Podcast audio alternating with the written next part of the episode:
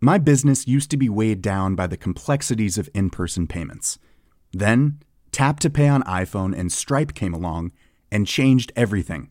With Tap to Pay on iPhone and Stripe, I streamlined my payment process effortlessly. Now I can accept in person, contactless payments right from my iPhone. No extra hardware required. What's truly remarkable is how I can cater to all of my customers' payment preferences. Whether they're using cards, Apple Pay, or other digital wallets, Tap to Pay on iPhone and Stripe ensure a smooth checkout experience every time. And it's not just me. Stripe helps businesses of all sizes, from local markets to global retailers, scale quickly and stay agile. To learn how Tap to Pay on iPhone and Stripe can help grow your revenue and reach, visit stripe.com slash tap iPhone. Hiring for your small business? If you're not looking for professionals on LinkedIn, you're looking in the wrong place. That's like looking for your car keys in a fish tank. LinkedIn helps you hire professionals you can't find anywhere else, even those who aren't actively searching for a new job but might be open to the perfect role. In a given month, over 70% of LinkedIn users don't even visit other leading job sites. So start looking in the right place. With LinkedIn, you can hire professionals like a professional. Post your free job on linkedin.com slash achieve today.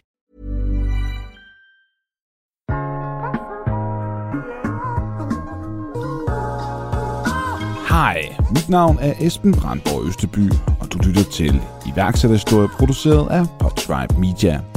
21 år, kommersiel direktør og medejer af en pizzakæde, som i udgangen af 2020 har næsten 300 ansatte.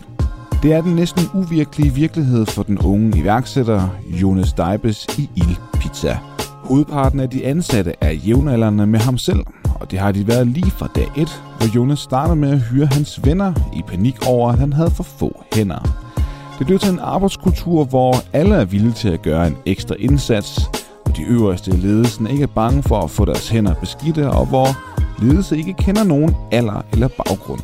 Om succesen siger Jonas selv. Hvis det ikke var for de medarbejdere, der var der fra start af, da vi startede. Altså havde vi ikke de medarbejdere, der havde den samme motivation som mig, der sov på en, øh, på en fatboy om i baglokalet, der arbejdede nogle gange, altså 17 timer på en dag, og knoklede som om det var vores egen forretning, så havde vi ikke været der, hvor vi var i dag. Hør desuden Jonas fortælle om bunkevis af opstartsproblemer, da de for eksempel tabte 20 kroner per solgt pizza, havde lange forsinkelser, 4 millioner kroner tabt på et køkken, der ikke kunne bruges, og om en ferie i Ghana midt i hele væksten, som endte med opkast, da Jonas ikke kunne slippe tanken om at være langt væk fra butikkerne. Ellers har jeg ikke så meget med at sige en rigtig god lytterfornøjelse. Jonas, ordet er dit. Jamen som sagt, så er jeg vokset op i, i Gellerup Parken i, i Aarhus, som er det, man kalder et uh, socialt belastet område i, i politiske termer. Uh, på det tidspunkt, der har jeg en tre søskende og har to syge forældre. De arbejder stadigvæk, men øh, uh, grundet sygdom, øh, så arbejder de lidt på, på deltid. Jeg går i en folkeskole, der hedder Torsåskolen, der ligger to minutter på gåben fra der, hvor vi bor på Janesvej. Og øh, den skole, jeg går på, der går der faktisk ikke nogen i min klasse med etnisk baggrund. Vi er, det er alle folk, der går der, det er folk med anden etnisk baggrund. Og øh, der var det specielle, var, at, at der var mange, der kom, der jeg gik i klasse med, som kom med nogle problemer hjemmefra. Vi minder meget om hinanden, fordi det var mange mennesker, der ikke jeg gik i klasse med, som ikke øh, fik ja. opmærksomhed. Og det kunne man tydeligt se, fordi at når man ikke fik sin, øh, sin vilje fra læreren, så begyndte man at skabe sig og, og lave en masse ballade, fordi så, så fik man opmærksomheden, øh, og så var det den, man, alle dem fra de andre fra klassen kiggede på. Jeg begyndte at blive smidt af det, så jeg begyndte også at lave lidt ballade og se, at hver gang jeg ikke fik min vilje, jeg ikke fik nok opmærksomhed, så kunne jeg bare huske, at det var, det var måden, man gjorde det på. Det var at skabe ja. sig og svare læreren tilbage, så, så skulle andre nok lægge mærke til mig. Og øh, mine forældre kan godt se, at det er, det er ved at, at være et problem, så de flytter mig til en ny skole, der hedder Katrinebergskolen. Og i det jeg flytter skole, så flytter vi også områder. Vi flytter så til Trillegården, som er et andet socialt belastet område. Men øh, forskellen er bare her, at det her, der får en anden skolestart. Her starter jeg så i, i 3. klasse på Katrinebergskolen. Men her starter jeg så omvendt. Der er vi en eller to drenge i klassen, som er med anden etnisk baggrund, og resten er etniske danskere. Og det var jeg sgu ikke vant til. Det der med, at jeg kunne bare huske første det her, jeg kom i klassen, og det var sådan helt roligt, da man sad i, i spisepausen og, og spiste sin, uh, sin madpakke, og man havde en helt anden respekt for lærerne. Det var, det, som om det var, en, det var en helt anden verden. Og det var, det var sgu mærkeligt. Uh, jeg kan huske, ugen efter, der havde vi ude hvor man skulle være ude for hele, hele ugen, og man skulle øh, ud og besøge en masse øh, gård og være i naturen og lave bål. Og vi var også, i huske, bedre for at besøge sådan en, en planteskole, som også, øh, som også havde en masse dyr. Så det var, det var som om, det var, det var en helt ny mærkelig verden, jeg kom til. Og jeg følte, jeg skulle lige prøve at tilpasse mig. Men med de værktøjer og den anden folkeskole, jeg kom fra, så var det også stadig lidt svært. Øh, jeg følte mig ikke helt tilpas og en del af de andre. Hvorfor jeg ikke gjorde det, det tror jeg er lidt svært at svare på det. Det er ikke fordi de andre ikke rakte ud og prøvede at vise mig interesse, men jeg tror, det var naturligt, at, at jeg fandt sammen med, med den anden fra klassen, som også lignede mig, også var mand i baggrund, og, og de to andre fra parallelklassen. Så vi lavede vores egen lille gruppe, og det var os og de andre. Og jo mere jeg trak mig ud af, af, af den, og var en del af, af klassens sociale og, og kørte lidt mit eget show, så var det også logisk nok, at de andre også tog afstand fra en.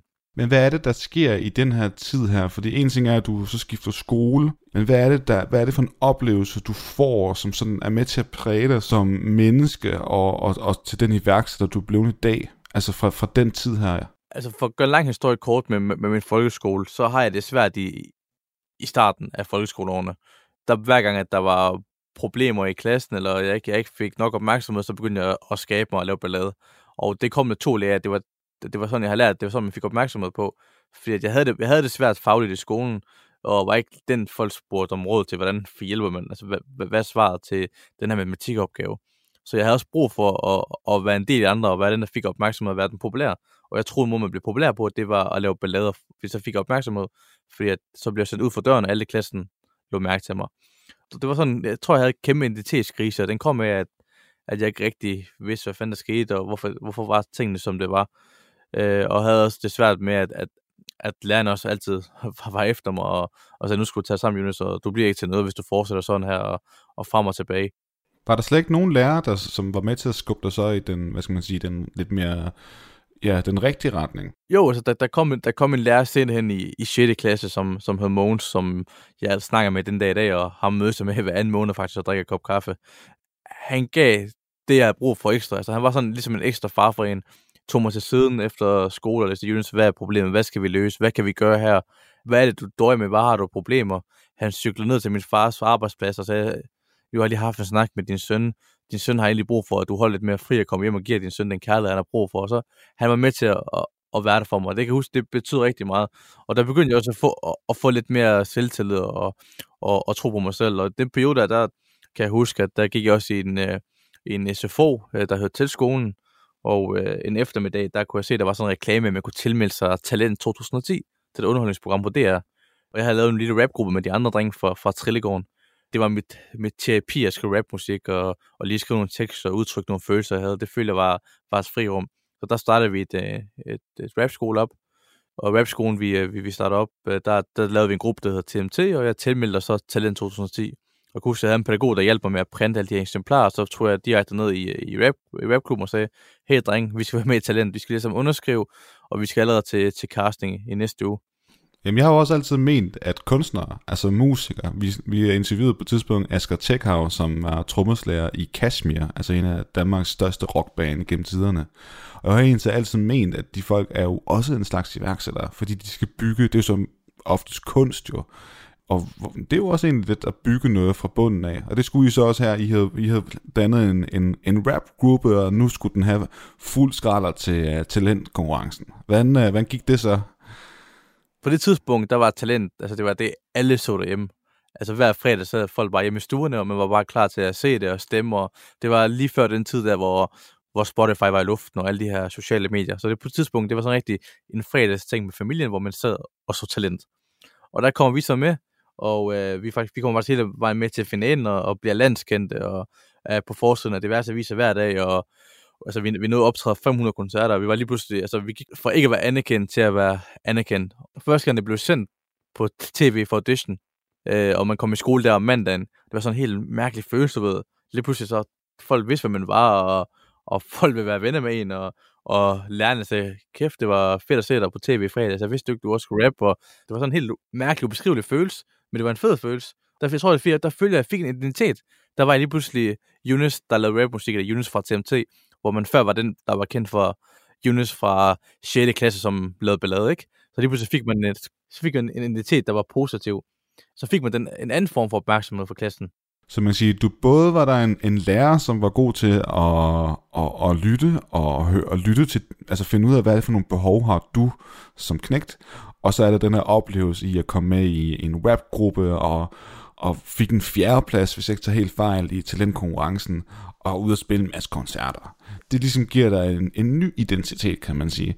Den her oplevelse her, hvordan tager du den med videre så i, i, i din færd? Fordi, øh, Jonas, du er jo kun 21 år gammel, og der for fan, mand, det er jo den rejse, du har været på her de sidste par år med, med dit iværksætterprojekt med Ild Pizza, er jo helt vanvittigt. Kan du prøve at tage os med på den rejse? Altså, hvor starter det hele hen? Jo, altså, jeg tror faktisk, at TMT og musikken er med til at, at bane vejen, fordi at det, jeg begynder at, at få en anerkendelse og, og, og, kunne, og kunne se, at jeg var god nok til at få ting til at ske. Jeg bliver jo manager for rapgruppen, og er den allerede en alder af 12, der sidder og skriver til de her booker og forhandler priser på, hvad, hvad skal det koste til at spille og, og styre de her rap-medlemmer, jeg også har i, i gruppen. Det kan godt være, at jeg er ung, men det handler ikke om alder, men det handler om vilje. Altså, jeg kan få ting til at ske. Altså, det synes jeg var mega spændende. Og hvor meget, altså, hvor meget jeg fik ud af, at det der med at begynde at kunne netværke og se andre mennesker, i stedet for altid at, at være i mit comfort zone, altså det der med altid at være grund med de samme mennesker, og, og vokse op i et socialt belastet område, man altid bliver der. Det der med at komme på den anden side af vejen og, og, og kunne agere med andre mennesker, det var, synes jeg var utrolig spændende. Og der synes jeg, der fik jeg lysten til også at, at begynde at få et arbejde. Og kan huske, at jeg søger, søger jobbet ud i Tivoli Friheden i Aarhus i en alder af, af 13, og øh, kommer så til jobsamtale og, og bliver ansat og starter ud som, øh, som ung arbejder og, og opvasker og, og bare starter helt fra bunden af. Og husk, det var, det også var et endnu mere chok, altså, det der med at komme på en helt ny arbejdsplads og lige møde det her danske øh, kultur på en arbejdsplads, men man lige skal have en øl efter arbejde. Og... Som 13-årig? Nej, men, men, men, men det er det, man lader mærke til. Fordi, altså, jeg, du, skal tænke ja, okay, på, jeg, du skal tænke på, at jeg kommer fra et, fra et område, hvor jeg, og, og en kultur, altså, hvor, hvor, man ikke, hvor jeg ikke er vant til at se, hvordan det er at agere som andre mennesker på samme måde. Ja. Øh, så der fik jeg også en ny identitet, og, og synes, det var mega spændende, og, og vil bare gerne, øh, vil gerne frem. Og jeg tror, det kommer af det der med, at jeg altid, da jeg også på jobbet i, i Tivoli gerne vil bevise, at jeg var god nok, så det kommer også af, at man altid gerne at man har fået at at man ikke var god nok før i tiden, så man gerne bliver ved med at bevise, at man er god nok, og, og, og jagte det næste, næste, næste. Og, og det drive, det gjorde så, at jeg altid gjorde alt for at arbejde mig op af. Så jeg satte mig nogle mål og sagde, jeg vil også gerne være leder i Tivoli, det kunne være det fedeste, for jeg så op til de ledere, der var der. Øh, og begynder at sige, hvad, kunne jeg, hvad skulle der til? Jamen, der, det kræver, at jeg kan bevise for mit værd, og så stille og roligt arbejde mig op af, og en alder af 16 år, der var jeg butikschef for spilleafdelingen, og styre nogle af de her gamesboder. Og der gjorde det også godt at, at, at begynde at ændre på tingene, så jeg som 17-årig fik ansvar for alle unge arbejdere i Tivoli, så alle dem under 18 år, og styre dem. Og også implementere en masse ting, og, og var med til at udvikle den afdeling, og det endte faktisk med, at jeg en alder 18 år gammel var, var parkchef ude i Tivoli, ikke? og styrede driften, og, og styrede næsten 300 ansatte, og stod for rekruttering, og, og var faktisk en, en kæmpe nøglespiller i, i Tivoli. Og en ting, jeg synes, der var, en ting, jeg synes, der var mega fedt, det var den der følelse med, at nu er det mig, der skal lære folk noget. Nu er ja. det mig, der kan rykke mennesker. Altså, der sad jeg der som Jonas i, i 3. klasse, var ikke så dygtig til matematik, og var ked af, at hvorfor det aldrig var, der blev valgt. Hvorfor var det ikke bare, at folk spurgte om hjælp? Og den følelse der, hvor at nu var det min tur til at hjælpe andre. Og ja. jeg arbejdede med unge mennesker, altså det var 350 unge mennesker ansat.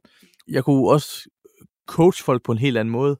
Og jeg tror, at mit, mit ledelsesstil og min gejst og motivation for at rykke de her mennesker også var enormt højt, og det gjorde også, at, jeg performede mm. så godt, for det kom af, at af en personlig ting. Jeg har også prøvet at blive trådt på, jeg har prøvet at blive valgt fra i folkeskolen, jeg har prøvet at, at skulle klare mig selv, fordi det er jo ikke de stærkeste ressourcer, jeg kommer hjem fra.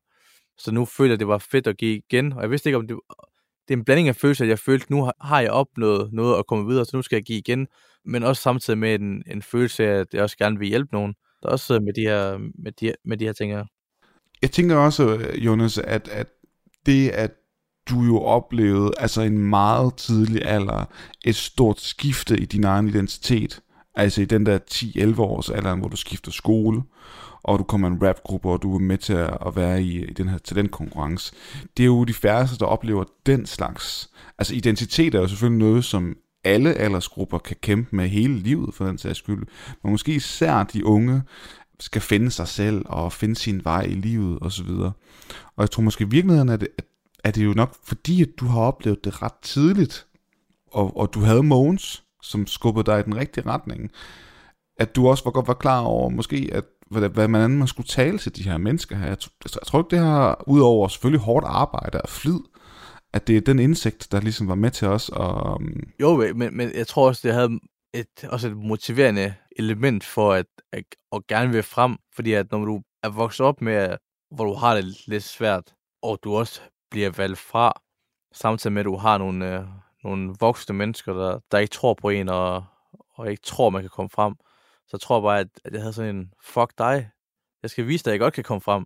Og så tror jeg bare, at, at jeg havde en periode i mit liv, der mellem Tivoli og mellem en ildpisrejse, hvor jeg bare følte, at jeg skulle bare bevise så meget, og bare skulle frem. For lige pludselig sad jeg, jeg sad lige pludselig i unge, ungebyrådet i Aarhus. Jeg var lavede en masse frivillig arbejde i en relativt ung alder. Jeg vandt ungeprisen i øh, byrådet i Aarhus, og var den mest motiverende øh, unge menneske i, i 2016, og lavede, blev belønnet på folkemødet i, på Bornholm, og var på forsiden af samvæg for mit frivillige arbejde. Jeg havde lige pludselig en periode i mit liv, hvor jeg, hvor jeg lavede en masse ting, bare for at gerne vil frem, for bare at vise, at jeg, jeg kan godt. Og det er ikke fordi, det var, der var forventninger frem og udefra, men det, jeg tror bare, jeg havde så høje forventninger til mig selv, at nu er jeg bare blevet dunket i hovedet så mange gange, at nu vil jeg bare gerne frem og vise, at jeg godt kan komme frem.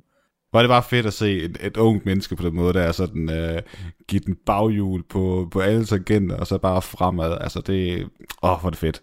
Men lad os prøve så at komme, komme til iværksætterhistorien. Sådan, nu det det var ligesom et, for at, at tage et lille tilbageblik på, hvordan du er formet.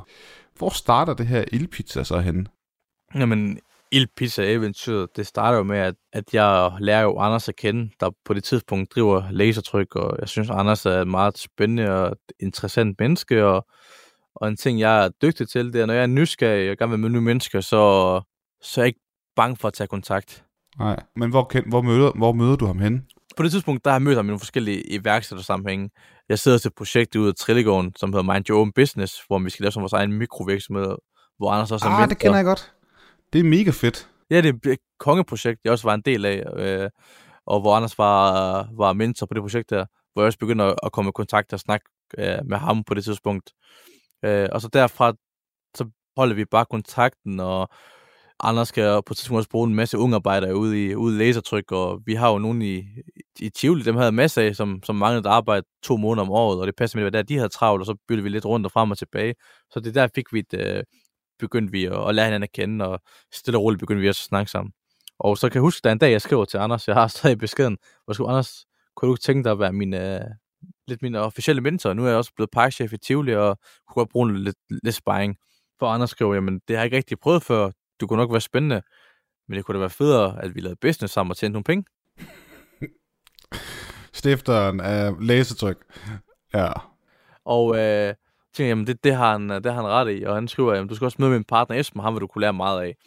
Og øh, Var det fedt. på det tidspunkt, der arbejder jeg jo stadig i, i Tivoli, og Anders øh, er jo er jo gang med det her ildpis, og han starter stille og roligt op og ved at, at, at teste, og han, jeg blev inviteret en aften, kan jeg huske, øh, på sådan noget pizzasmagning hjemme ved ham i hans brændefyr stenovn i haven, og, og der starter dialogen stille og roligt.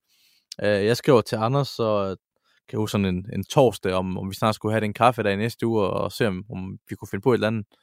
Hvor Anders han skriver, øh, det kan jeg desværre ikke, jeg, jeg er i Spanien hele næste uge på, på Sister. Du vil synes, det er fedt, fordi det er, det er en masse rosé og nogle fede iværksætter. Ja, det er det her arrangement nede i Marbella, som Jesper Buch er med til at arrangere øh, en gang om året i en uges tid, og hvor der er plads til en 2, 3, 400 mennesker eller sådan noget. Ja, lige præcis. Øh, og der er bare iværksætteri med de fedeste folk. Ja. Der, der er det, den fedeste stemning. Altså folk, der interesserer sig for iværksætteri, og man er iværksætter, eller ikke er iværksætter, så burde man prøve det. Det er bare en fed stemning. Altså, det er, nice. det er, det er en fed messe i hvert fald. Men der sker det, at øh, jeg skulle til Anders sige, hvornår, hvornår tager du sted? Så det, det, det er på lørdag.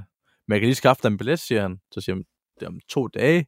Og så lige pludselig sidder jeg i flyveren om fredagen, og, og om lørdagen, der er jeg i Spanien med Anders og Esben og, og, og company, og jeg er på sidste en hel uge, og der snakker vi lige sammen og sparer lidt sammen og har lidt sådan en, en jobsamtale og brander lidt på, på projektet.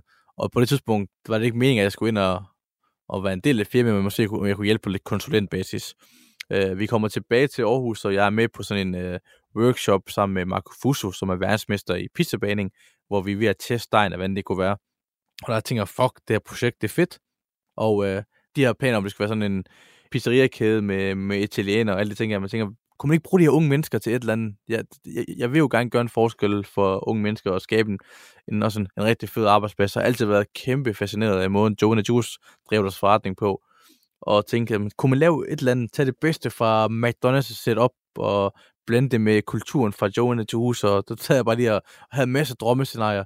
Øh, og, og, så begynder jeg at sige til Anders, hvornår vil I åbne det her projekt? Og han siger, at de har været i gang med at teste i 3-4 måneder, og, og vidste ikke rigtig, hvornår de åbner. Så Anders siger, men vi åbner om to uger. Nu skal jeg nok være kaptajn på det her projekt her, og så om to uger, så er vi klar til at i hvert fald kunne åbne den her butik her. Og jeg tror, at de tænker, Ham og Esben tænker, fedt drive, jamen lad os da komme i gang. Det var dig, der sagde det til, ham, til dem? Jamen, vi, vi vidste ikke, at projektet var jo stadig i gang, og man, man så så eksperimenteret med dejen, men, men de sad jo også og har travlt med lasertryk, så der var ikke nogen, der trykkede på speederen. Uh, så du tog, det var fedt, så du tog noget initiativ. Jamen, det kan sådan par investorer, uh. gavede iværksættere, som dem jo godt lide sådan noget. Altså, ej, hvor nice. Og jeg kan bare huske, at øh, jeg skrev en lang mail, jeg skrev, nu skal vi, uh, nu skal vi i gang, vi skal have lavet en ildpisse bibel, vi skal have skrevet processer ned, og vi skal bare gå amok. Og jeg kan bare huske, at jeg får en mail fra Esben, der skriver, at, at jeg fortjener et kys på kinden. Så han var helt forelsket i mig. og uh, jeg, jeg, jeg, får nogle, uh, jeg får nogle procenter i, i firmaet, og, og bliver driftansvarlig på projektet. Nice. Og øh, så kommer dagen, hvor jeg står der og, og tester. I starten, de, de, de første par uger, der åbner vi jo kun op for lasertrykspersonale, så de lige kunne teste med pizzerne og fortælle, hvad de synes, og så ændrer vi lidt på det. Det var jo vores Ildpizzas første forretning. Den er der, findes også i dag, men det er jo lasertryks gamle kantine ude i Skype, ude i et industrikvarter. Det var der, det blev startet op. Og øh, Anders og Esben har været i gang i lang tid med at teste den ene ovn efter den anden, og den første ovn sprang i luften, og den anden virkede ikke, og de har haft deres... Så når jeg kommer ind i projektet, der har vi i hvert fald fået styr på, på dejen, i samarbejde med ham, verdensmesteren, og der er i hvert fald styr på, øh, på ovnen. Øh, jeg kan stadig huske, jeg glemmer ikke første dag, hvor vi så har kørt test for læsertrykpersonalet, og jeg har min, øh, min rigtig gode ven øh, Jens, som jeg før har drevet forretning med. Vi har haft et øh, reklamebureau for restaurationsbranchen. Øh, han mødte jeg i Tivoli, og han arbejder også på det tidspunkt i Tivoli, og ham har jeg ikke lige set et par uger. Så han kom lige forbi for at sige hej. Og i det, jeg står der, der kan jeg bare se, at jeg, jeg er totalt presset. Øh, jeg har bare mel i ansigtet, og, der, og jeg har taget lidt, imod lidt for mange ordre fra lasertrykpersonale, inden jeg kan håndtere. Og så siger jeg til Jens, jamen Jens, jeg vil gerne lave en pizza til dig, men det bliver ikke lige nu. Men hvis du øh, vil lige hoppe i, i forklædet og lige give mig en hånd, så lover jeg, at vi, vi kan få en pizza sammen, når vi er færdige. Og øh, lige pludselig så Jens, der kom i hans pæne skjorte, for han kommer og sige tillykke til mig og, og se projektet og få en pizza. Han endte så med at stå i tre timer og hjælpe mig med at lave pizza før din gamle kollega, eller og, chef, eller hvad var det? Ja, min gamle, min gamle kollega og uh, partner i et projekt, vi har haft sammen før. Uh, vi har lavet noget iværksætteri og rejst en del sammen. Ja. Uh, så stod han der lige pludselig, og så men det var, det var fedt, tak for hjælpen, Jens. Så han, han, har jo, han stod i Tivoli også, og var Tivolis bedste tjener, og helt styr på, på restaurationsdrift også. Men på Jens, skulle du ikke tænke dig at komme med i morgen? Vi skal, den her butik skal lige, vi skal have malet butikken grå, og vi skal købe nogle møbler, og vi skulle indrette butikken, for den var ikke indrettet rigtigt endnu. At vi sad og kunne køre test, og han kom igen dagen efter, og, og som dagen gik, så, sagde, så spurgte man, at han ikke bare skulle blive ansat. Jamen, det kunne han godt bare lige en måneds tid, og indtil, indtil jeg lige havde fået styr på det. Øh, og det, så der starter så Jens, som ikke var kun skulle være der i fire uger, og så aftalte vi, at jeg stod for alt, der hedder frontend, så jeg stod for driften, og han stod for backend, så han stod for at, at sørge for, at der blev lavet dej, og der blev snittet grøntsager, og der var, der var kød klar til, at vi skulle køre drift. Så kørte vi driften fra 11 til 2 i starten, hvor vi bare lige kunne for, for personalet, og så efter to, der sad mig Jens og, og malede væggene og, og lavede fliser og, og begyndte at indrette butikken så roligt. Og så kan jeg huske, en af de andre dage, så åbner vi op den første dag, og så er travlt og har taget imod flere ordre, vi kan håndtere. Og der kommer Simon, som er gået med gymnasieklasse og har arbejdet på McDonald's i mange år. Han kommer så ind også, og samme historie igen, spørger man ikke vil hjælpe. han hopper om bag disken og aldrig lavet pizza før. Han begynder også at, at kaste rundt med tingene. Så havde Simon ansat. dagen efter, der er der endnu mere travlt, og en af Simons øh, kollegaer fra McDonald's kommer for at sige hej til Simon. Jeg husker, man skulle sige hej eller hente Simon fra arbejde, men han ender også med at stå i driften. Lige pludselig der på, på tredje åbningsdag, der står vi fire mennesker, og ikke nogen jobsamtaler, så har vi bare et, et hold. Øh, Sådan. Jeg kan godt lide gejsten. Jeg godt, den der, at de bare, de, de bare springer til. Ja, ja, og det var, og det var sådan, at så, som dagen gik, så, så de, de første 20 ansatte, der faktisk blev ansat i Elpisa, har vi aldrig haft en jobsamtale med eller læst en ansøgning på. Det er folk, der bare blev ansat på den måde der. Øh, Simon, han tog nogle af hans bedste kolleger fra McDonald's, så jeg, jeg tog lidt for Tivoli, og så, altså vi var bare presset. Og det er jo fedt, at de siger ja til det, men det må også være en årsag til det. Altså, fordi det er jo ikke bare noget, der sker. En ting er, at det går godt for jer, I har travlt, og I har brug for hænderne og så videre. Det er jo fedt. Men der må være et eller andet, som de, de kommer for. Altså et eller andet, som de sådan bliver draget af. Du, du snakkede lidt tidligere om Joe and the Juice kultur. Lige præcis. Altså, altså en... jeg tænker, det er et eller andet med det. Altså, du, du, I, har, I har kun gøre et eller andet unikt der. Altså, det jeg var dygtig til, det må jeg, jeg, jeg leder på. Altså, jeg er dygtig til, at, at jeg også selv løber, løber foran og, og er med til at, at trække læsset.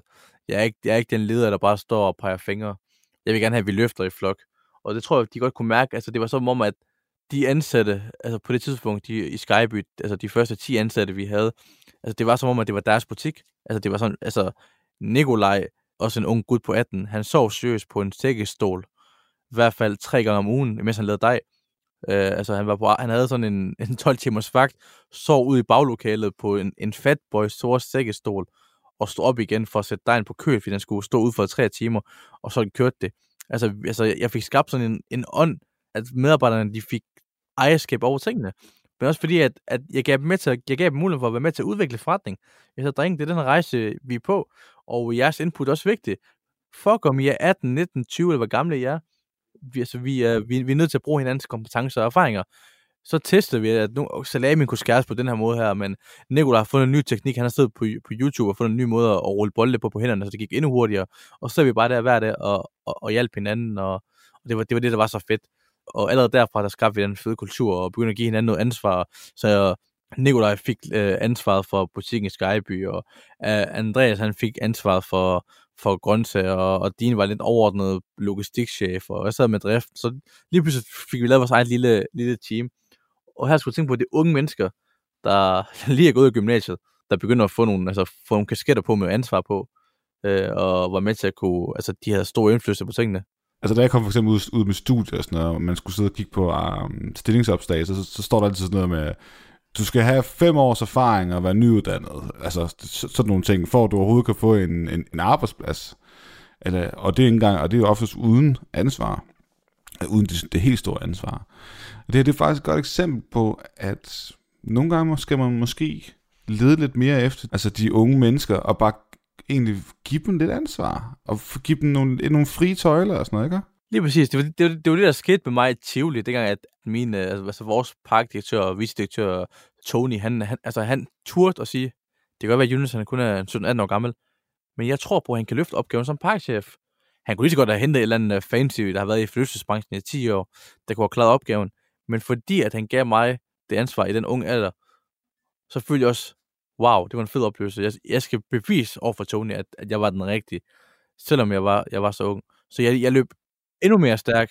Og lige præcis det, Jonas, det var han helt sikkert klar over.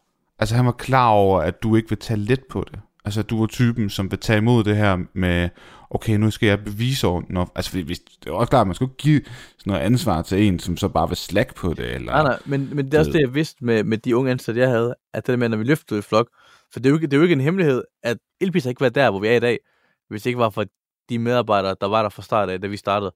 Altså havde vi ikke de medarbejdere, der havde den samme motivation som mig, der sov på en, øh, på en fatboy om i baglokalet, der arbejdede nogle gange, altså 17 timer på en dag, og knoklede som om det var vores egen forretning, så havde vi ikke været der, hvor vi var i dag. Altså, jeg ved, der var noget med en eller anden, som skulle starte en ny butik op et sted, med en autocamper, hvad var det, det var? Jamen, altså, et glimrende eksempel er, at her, nu hvor vi har en otte butikker, ikke? og vi åbner fem mere på 13 dage her i december, så lige om lidt er vi oppe på en, en 14 butikker på halvanden år, og vi har snart uh, lidt over 200 ansatte, og uh, du kan mærke den samme energi, som vi, altså den, den samme fede fællesskabsfølelse, vi havde, dengang vi var en butik og 10 ansatte, den er der også i dag. vi har startet et helt øh, community, der hedder Ild Family.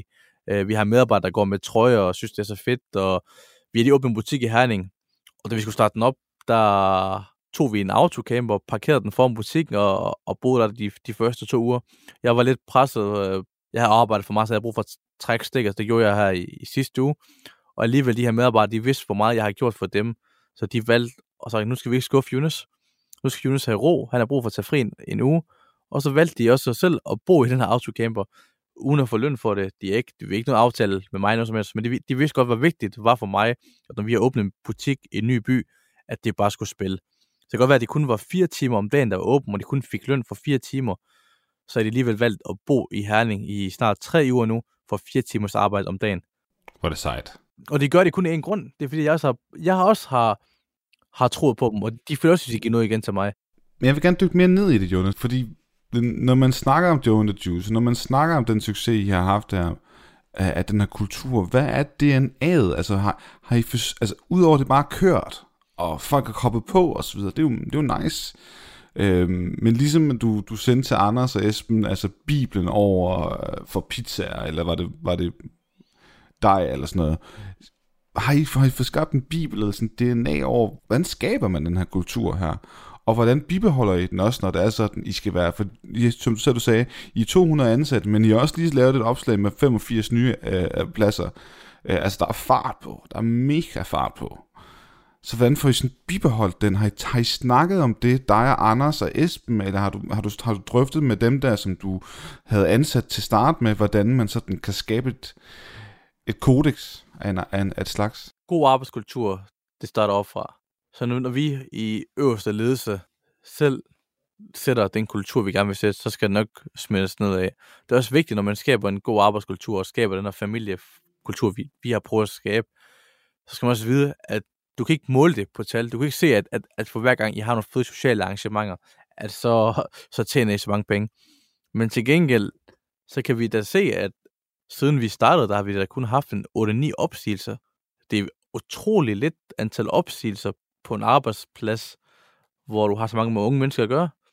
Det er sjældent, du har, vi har folk, der melder sig syge. Ja, ja folk, folk de skifter ud typisk ja, lige præcis. den alder der. Øh, og jeg tror bare, at jeg har fundet ud af, at det er vigtigt, at de forskellige butikker har, at den manager, jeg har, den leder, jeg har, også skal passe en profil.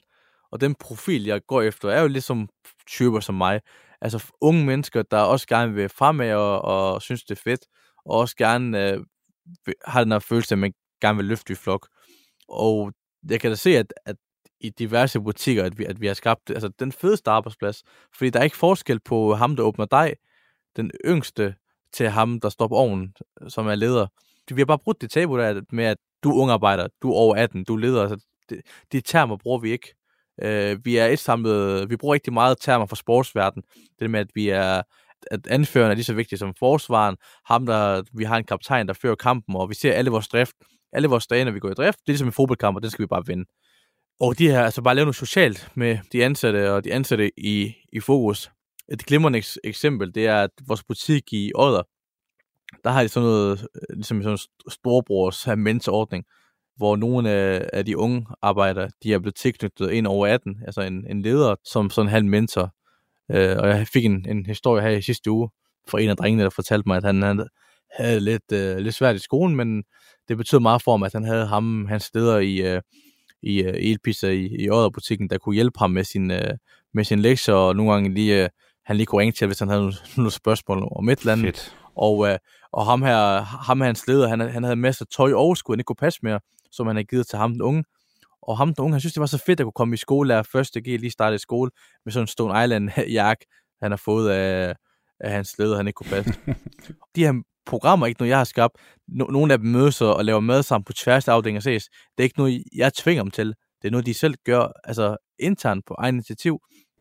Ja. Øh, og det kommer igen op fra. Jeg, jeg giver muligheden og plads til det. Jeg, jeg, jeg her for at øh, vi havde sådan en beef mellem, hvem, altså hvilken afdeling mellem Mariske og Odder, der, solgte, der kunne sælge flest pizza og, og sådan tre fredag i streg, hvor de på tværs af afdelingen altså, kørte hinanden helt op, øh, hvor jeg selv stod øh, i, i begge butikker øh, hver min fredag, hvor jeg sådan stod der og selv var med til at åbne pizza og servere og køre dem helt op. Og jeg tror bare, at vi har skabt en kultur, hvor vi er en stor ild familie, og vi bare står sammen. Jeg skulle netop lige til at nævne familieordet, fordi at, det er det, jeg hører i hvert fald, der fortæller, at når folk de tager initiativ til de ting her, at folk oplever det som mere en arbejdsplads. Øh, nu har jeg selvfølgelig ikke snakket med dine ansatte, så det er selvfølgelig vigtigt, men, men, men så ud fra alt det, du siger, det er rigtigt. Om ikke, så kan man jo se, at, at de åbner nye butikker, og øh, skal have flere ansatte, så der er fuld fart fremad. Men når der så opstår sådan noget som, som den her storebrorsordning, som de har gjort i året, er det sådan noget, du sidder og tænker over, eller noget Anders og Esben sidder og tænker over, at hey, skulle vi prøve at se, om vi kunne implementere det i de andre butikker? Altså når der er noget, der lykkes et sted, så kan man vel også godt prøve at implementere det et andet sted. Jeg forstår godt det der med, at du har friheden, og det, det er det, der skaber det. Men når der så er noget, der lykkes, hvorfor tager man så ikke ud på de andre steder? Eller gør I det også? Altså, hvis vi gør det i den omfang, er, at, at når det lykkes, så pointerer vi det også for de andre ledere, det der med, hvor, hvor vigtigt det er, at de, altså vi giver dem et eksempel med, med prøv som hvordan, hvad der sker, når, de, øh, når lederen han, han stiller sig foran og, og hjælper de her altså unge mennesker på, på 16, 17, og stemninger fyldt 18 endnu, altså hvor meget det, er, hvor meget det betyder. Øh, og vi kan også se altså, engagementet på de her medarbejdere. Altså nogle af dem, der tager til Herning og hjælper i weekenden lige nu, altså for Aarhus til Herning, er altså også nogle drenge på, på 16-17 øh, i nogle af vores butikker. Og altså, de får jo to-tre timers løn for at få kørt drift der, men de synes, det er fedt at være en del af rejsen. Fordi at jeg giver dem også muligheden for, at en 16-17 dreng kan få lov at være med til at åbne en butik i Herning eller Viborg. Fordi, altså, hvis det giver dem en fed følelse at, at vise en anden ung menneske, hvordan man åbner en dej, og, og de, de får et, et klap på skulderen for det, men så er jeg da også glad. Men igen, altså, dem der også følger mig på de sociale medier på Instagram, så kan man også se, når jeg er rundt og besøger butikkerne, hvilket forhold har. Du kan også mærke det i butikkerne. Altså, de har et, øh, virkelig fedt socialt øh, sammenhold. Vi var jo lige i en corona, der var vi i sommerhus øh, 100 ansatte på tværs af afdelingen. Altså, det var, altså, jeg sad seriøst med, med næsten og græd. Det var så smukt at se, hvordan vi på tværs af så mange afdelinger, vi snakker ikke en arbejdsplads med 200 mennesker ansat. Vi snakker 200 ansat, ansatte fordelt på så mange afdelinger, have sådan et sammenhold. Altså, de kender hinanden på tværs af afdelinger. Det er fedt. Ja. Det, det, jeg er med på, at du giver friheden. Men når der er så noget, der lykkes ude i de enkelte forretninger, for eksempel den her storebrorsordning, det kunne være, der var noget andet eller noget tredje. Hvad gør I så, når du ser, at det virker? Er I, går I så ind og siger, jamen så skal vi også implementere det over i øh, den her forretning, og i den her forretning, osv. osv. Altså så DNA'et på den måde også bliver um, mere ensartet. Jeg, jeg hører, hvad du siger, men det er også vigtigt for mig, at jeg ikke tvinger de tiltag en ny forretning og siger, nu skal I køre de her storebrugsordninger. Jeg vil gerne have, at det, det falder naturligt. Altså, jeg baner vejen for det, og, og nævner det, og fortæller øh, øh, succeshistorierne på de her historier der. Og hvis jeg kan se, at hvis jeg kan se som en afdeling, som som, hvor vi har nogle unge mennesker ansat, hvor de vil have godt af sådan en stor så gør jeg noget aktivt for at, at indføre det. Men det er ikke sådan, når et, et tiltag som storordning i året, det fungerer rigtig godt, at jeg bare kaster det over hovedet på en afdeling i Rigskov. Så bliver for meget topstyring? Ja, lige præcis. Ikke? Ja, ja, okay, yes. jeg, jeg, jeg, jeg, kan godt lide, at, at de gode initiativer, de startes i, i de enkelte butikker. Men man kan så fortælle om dem, ikke? Altså, du, du videreformidler de gode historier og så Jamen, det, det, altså, så jeg, kan... jeg, jeg gør en stor ud af at, at, at formidle de gode historier. Men altså, der, der, der er bare forskellige på vores, fra afdeling til afdeling. En afdeling som Rigskov, de har lavet deres egen, altså de drengene, de mødes øh, og spiller fodbold, indendørs fodbold en gang imellem. De spiller også fodbold sammen i går. Øh, for det er det, der, der gør, at det binder dem sammen, mens i butikken i øjet, det er nogle andre ting. Så jeg vil gerne have, at, at, at det hele det tilpasses fra afdeling til afdeling, og initiativerne, det kommer fra, fra afdelingen af. Det giver rigtig god mening. Du har godt svar, Jonas. godt gået. Ja, hvad hedder det? Um, I, er, I er vokset rigtig meget. Og, øh, og nu, har vi også hørt om alt det, der er gået godt. Men der må der for Søren også sådan for, for dig som iværksætter også været nogle udfordringer. Altså nogle ting, hvor du hvor det ikke var så sjovt, eller hvor du måske selv har lavet en fejltagelse. Altså udefra, der virker Ildpisser som en, en kæmpe solstrålehistorie, og alt det bare kører. Men vi har virkelig haft mange bum på vejen altså da vi startede med Ildpizza, der troede vi, at vi selv skulle øh, have vores egen øh, fabrik i vores baglokale, og vi skulle selv skære alt kød, pakke det i poser og sende ud til alle butikker. Så vi, der blev lige brugt en, en 4 millioner på det til at et kæmpe køkken indtil vi fandt ud af, at det kræver de her tilladelser, det kræver alle de her godkendelser, det kræver dit, dat, så vi endte faktisk med at lukke det, og det, vi var ikke gode nok til det. Så brugte de 4 millioner på det? Ja, og, og, og køkkenet står der den dag i dag, der ikke, ikke blev brugt.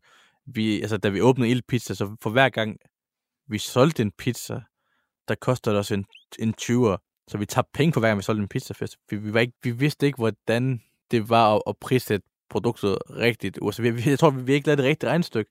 Uh, vi tænkte Nej. bare, at vi skal bare have det, altså, det dyreste råvarer, vi skulle selv sidde og skære det, hvis det er dyre maskiner. Altså, altså vi troede, vi, at vi, var, vi skulle være gode til alting. Og her, den dag i dag, der har vi fundet ud af, at hvis vi er jo ingen logistikvirksomhed, der har vi fundet ud af, at der, der findes virksomheder, der er pisse dygtige til at købe kød ind, skære kød, pakke det og levere det ud til butikker. Og det, har vi, altså det eneste, vi sidder altså, laver den dag i dag, det er, at vi sidder med, med, med driften og, og, og markedsføringen af butikkerne. Så har vi andre samarbejdspartnere, der er utrolig dygtige til at indrette vores butikker. Vi har et eksterne partner, der, der er dygtig til alt den køkkendel og, og sørge for, at det spiller, og vi har nogen til at levere øh, tingene. Men i starten, da vi åbnede, der troede vi selv, at vi skulle selv stå med egne håndværkere og bygge butikkerne, og vi skulle selv øh, have en kæmpe kølebil og køre ud, og det gjorde vi også i starten. Men det var utroligt dyrt. Vi kørte jo selv rundt ja. de første to-tre butikker med at bygge dem selv og male dem og kørte ud med at distribuere alle de her ting her. Altså på et tidspunkt, der havde vi, altså vi havde jo 10 mand om aftenen, der stod og oppakket kød, og 10 mand om dagen, ikke? Altså, vi kunne, vi kunne slet ikke styre det. Så det der med, at nogle gange man også bare finder ud af, hvad man er god til, og så er der sikkert nogen, der, der kan gøre de andre ting bedre end en. Og det er faktisk, det, det nogle gange også være meget billigt i længden. Altså, vi sparede penge af det, men det, altså, det har været en, en, en rejse med op- og nedtur. Altså, det er jo ikke en hemmelighed. Jeg, jeg har jo ringet mange gange til nogle af mine tætte venner og sagt, jeg, jeg lukker det her projekt, jeg, jeg, jeg kan ikke mere. Fordi at, at det er bare en hård branche. Du kan stå en, en fredag aften, hvor hvor en ovn den ikke fungerer, som den skal, og du kommer en time bagud. Jeg glemmer aldrig den oplevelse, hvor, hvor et par uger efter vi havde åbnet i Skype-butikken, der var jeg i Ghana, øh, og var, var dernede på, på ferie, og tænkte, nu skal jeg bare ned og slappe af. Øh, og øh, der efterlod ansvaret til nogle andre, og kan huske den aften, hvor altså, de var utrolig bagud, altså, de var, så vi var, de var over halvanden time forsinket i butikken, og jeg sidder der og kan se på, på vores overvågningskamera, at, at de ansatte bare er presset. Og jeg ligger der på en strand, og jeg havde det bare ubehageligt, at jeg sidder der, og jeg, jeg kunne rigtig gøre noget, og jeg kunne, bare, altså jeg kunne bare se det i øjnene på dem, hvor ubehageligt det var at stå der med kunder, der bare råber med ansigtet, og hvor bliver min pizza af, og, og de blev mere og mere og mere bagud, og jeg kan bare huske, at jeg får så ondt i hovedet, at jeg bare begynder at kaste op. Jeg kaster op lige ved siden af den her, den her strandstol, og jeg kunne ikke mere. Altså, jeg, jeg var jeg, jeg var bare presset. Jeg tænkte, jeg, jeg, jeg, jeg kunne turen til stranden, og vi skulle ud og spise, og og så tog vi videre på den restaurant der, hvor vi, vi sad og spiste thai mad, og jeg sad bare med telefonen. Jeg blev ved med at kigge, og jeg kunne bare se, at de, de, var, de kom mere og mere bagud, og Andersen skrev til mig, Jonas, øh, jeg kan se de bagud i butikken. Jeg var sådan, hvad skal jeg gøre? Altså, jeg er flere tusind kilometer væk fra det hele, og, og jeg tænkte, altså, på det tidspunkt, ja, selvfølgelig kunderne var vigtige, men det var ikke kunderne, jeg tænkte på, at de fik deres pizza forsinket, men det var de her ansatte. Jeg havde prøvet at stå i driften, hvor, hvor, hvor vi var forsinket, og, og det er bare ikke en fed følelse det med at stå der, man er halvanden time forsinket, og kunderne bare råber en, og, og jeg, det kan bare huske, at de der dage der, de, var, de var hårde. Jeg kom hjem, og, og altså, jeg var presset for direkte fra lufthavnen, øh, direkte på arbejde, og vi havde virkelig mange opstartsproblemer i, i starten. Altså, så var det printerne, gik i stykker, så, vi kom for, så blev vi forsinket, og, og så var det ovnen, der gik i stykker. Så vi, vi havde altså, de første par uger, da vi åbnede, der var, der var virkelig så mange problemer, at jeg tænker den dag i dag, altså, hvordan kan vi have de kunder? De er der stadigvæk. Altså, vi serverer, nogle dage serverer vi brændte pizza, andre ubagte pizza, altså det sejlede fuldstændig. Og, øh, og vi griner den der af det i dag, hvor vi, altså, bare det samme med vores åbning i, øh, i Rigskov, der, der er virkelig tænkt over, at ovnen den skal brænde selv, så vi tænder først ovnen en time, før vi skal bruge den. Den nåede aldrig at blive varm til åbning. Så vores første åbningsdag i Rigskov, at den, altså, der solgte vi, øh, alle pisser var en time forsinket, og det hele det sejlede også bare igen. Øh, den dag der, hvor vi, har, hvor vi har så mange butikker, der griner vi lidt af de gamle dage, hvordan tingene spillede, øh, og hvordan vi stadig har de kunder der, fordi at kæft, hvor, hvor, hvor altså, vi døde så meget med forsinkelse og, og svingende kvalitet og alle ting her. Men den dag i dag, der, der spiller tingene. Men hvor har jeg bare også haft mange gange, hvor jeg bare kaster op og tænker, nu gider jeg ikke det her projekt mere. Altså. Det tror jeg er vilkåret der, Jonas. Altså, at at man øh, enten tvivler på projektet, eller man er træt af projektet. Der, der er bare op- og nedture. Og så gælder det så om at være i det. Det, det lyder lige lidt voldsomt, at du sådan, øh, br- brækker dig og sådan nogle ting der. Det tegner lidt på enten noget stress, eller noget... Eller du måske skal være bedre til at, at, at, at forstå, at du også skal, skal lægge tingene fra dig. Er det for hårdt sagt? Nej, men det er rigtigt. Jeg, jeg, det er også en øvelse, jeg har haft med mig selv, men det er fordi, at altså, det der med at give slip, det skal jeg blive bedre til. Øh, og, og, og sige til mig selv, Jonas, du er, du er i Ghana lige nu. Du kan ikke gøre en forskel alligevel. Du, kan- du kan ikke gøre noget. Du skal, altså, de er forsinket, og sådan er det bare. Kom videre. Men det, det, jeg tror bare, det er svært ved at sige det til mig selv. Øh, men jeg tror, det, det, er en, det er en øvelse, alle iværksættere døjer med, det der med at kunne tørre og give slip. Det er, jeg tror i hvert fald, det er fordi, du er meget ihærdig. Og det er jo også en virkelig god egenskab. Men det går sgu ikke, at man sidder og brækker sig på noget, der skulle din ferie. Altså, jeg, jeg er meget imponeret over alle de andre ting, du har fortalt om. Men, men pas, pas nu på, for fanden. Altså, man skal lige have sig selv med os.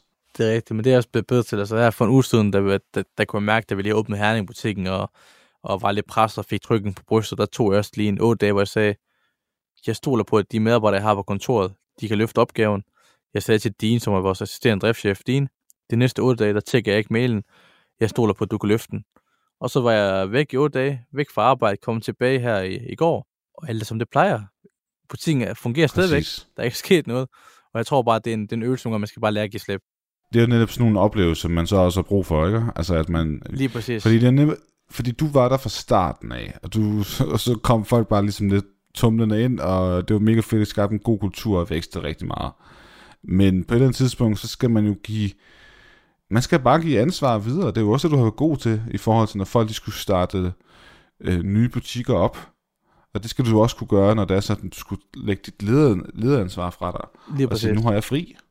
Og nu, nu, nu spurgte du også i forhold til, øh, hvad der ellers har været af nedtur og ting på rejsen, og der har påvirket en.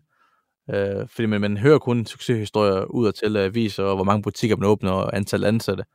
Men der har også været mange gange, hvor, hvor tingene ikke har, har spillet. Altså, jeg glemmer aldrig dengang Esben bare ringede os og sagde, Jonas, vi tjener ikke penge på de her pizzaer. Altså, vi sender en 20 ud af døren.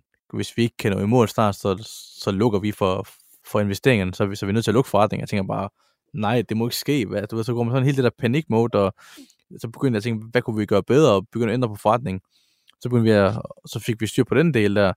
Men senere hen, altså, det er jo ikke en hemmelighed, at det er jo heller ikke mere end en, en måned siden, at vi også fik det samme, hvor vi sad til i, i krisemøde og tænker, okay, hvad gør vi? Altså, vi, vi, vi bruger rigtig mange penge på driften, hvor kan vi spare hen? Øh, og man sidder bare der, man bliver sådan helt næsten ked af det, hvor- fordi at der aftaler vi så, at vi næste to måneder ikke skal åbne flere butikker, for nu skal der ro på økonomien. Og det er en vigtig ting nogle gange at stå op og tænke, okay, hvordan man skal, man skal have økonomien med. Og man, tænker, man bliver bare ked af det, man tænker, at det, det skulle fedt at åbne masse butikker, men man, man bliver næsten helt tændt af det. Men det er også vigtigt, fordi at den besked, jeg også fik der for en måned siden, den gjorde også bare, at, de, at den sidste måned, der er gået altså, amok med at se, hvordan kan vi kunne spare penge, og har, har næsten forhandlet vores vareforbrug ned med 20 procent, ikke?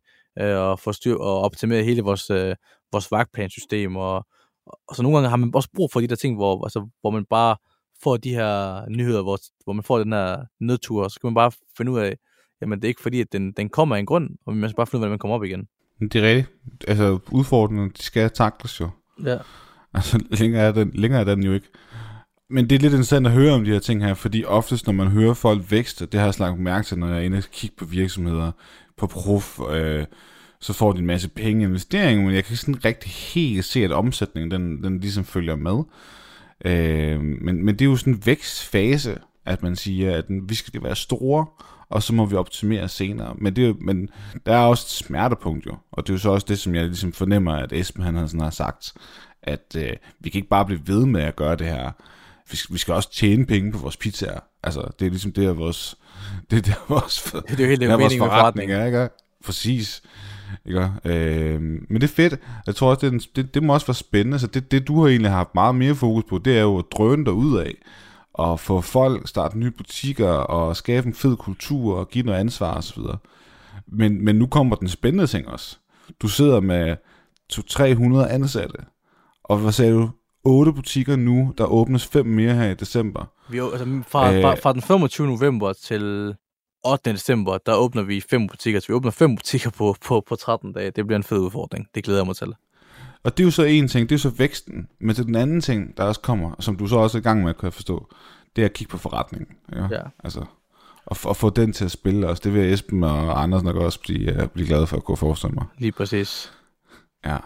Jonas, tusind tak for en, øh, en, en fed samtale, mand. Fuck, du, øh, der er bare drøn på fart over feltet. 21 år gammel og kommersiel direktør for et, et, øh, en pizzakæde med snart 300 ansatte. Det er saftsus med... Det, det hører man ikke så tit om. Sejt, og tillykke med det. Og, og held og lykke fremover. Tusind tak. Det var altså den forløbige iværksætterhistorie om pizzakæden Il Pizza, fortalt af partner Jonas Deibes. Ellers har jeg ikke så meget med at sige, end kan du have en rigtig god entreprenant dag, til vi høres ved. Hej.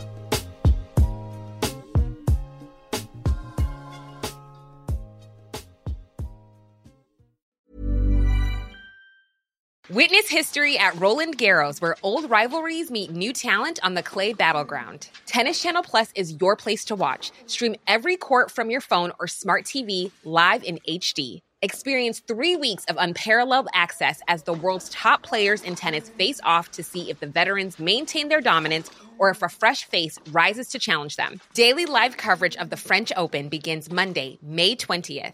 Stream it now with Tennis Channel Plus to be there when it happens. My business used to be weighed down by the complexities of in person payments. Then, Tap to Pay on iPhone and Stripe came along and changed everything. With Tap to Pay on iPhone and Stripe, I streamlined my payment process effortlessly.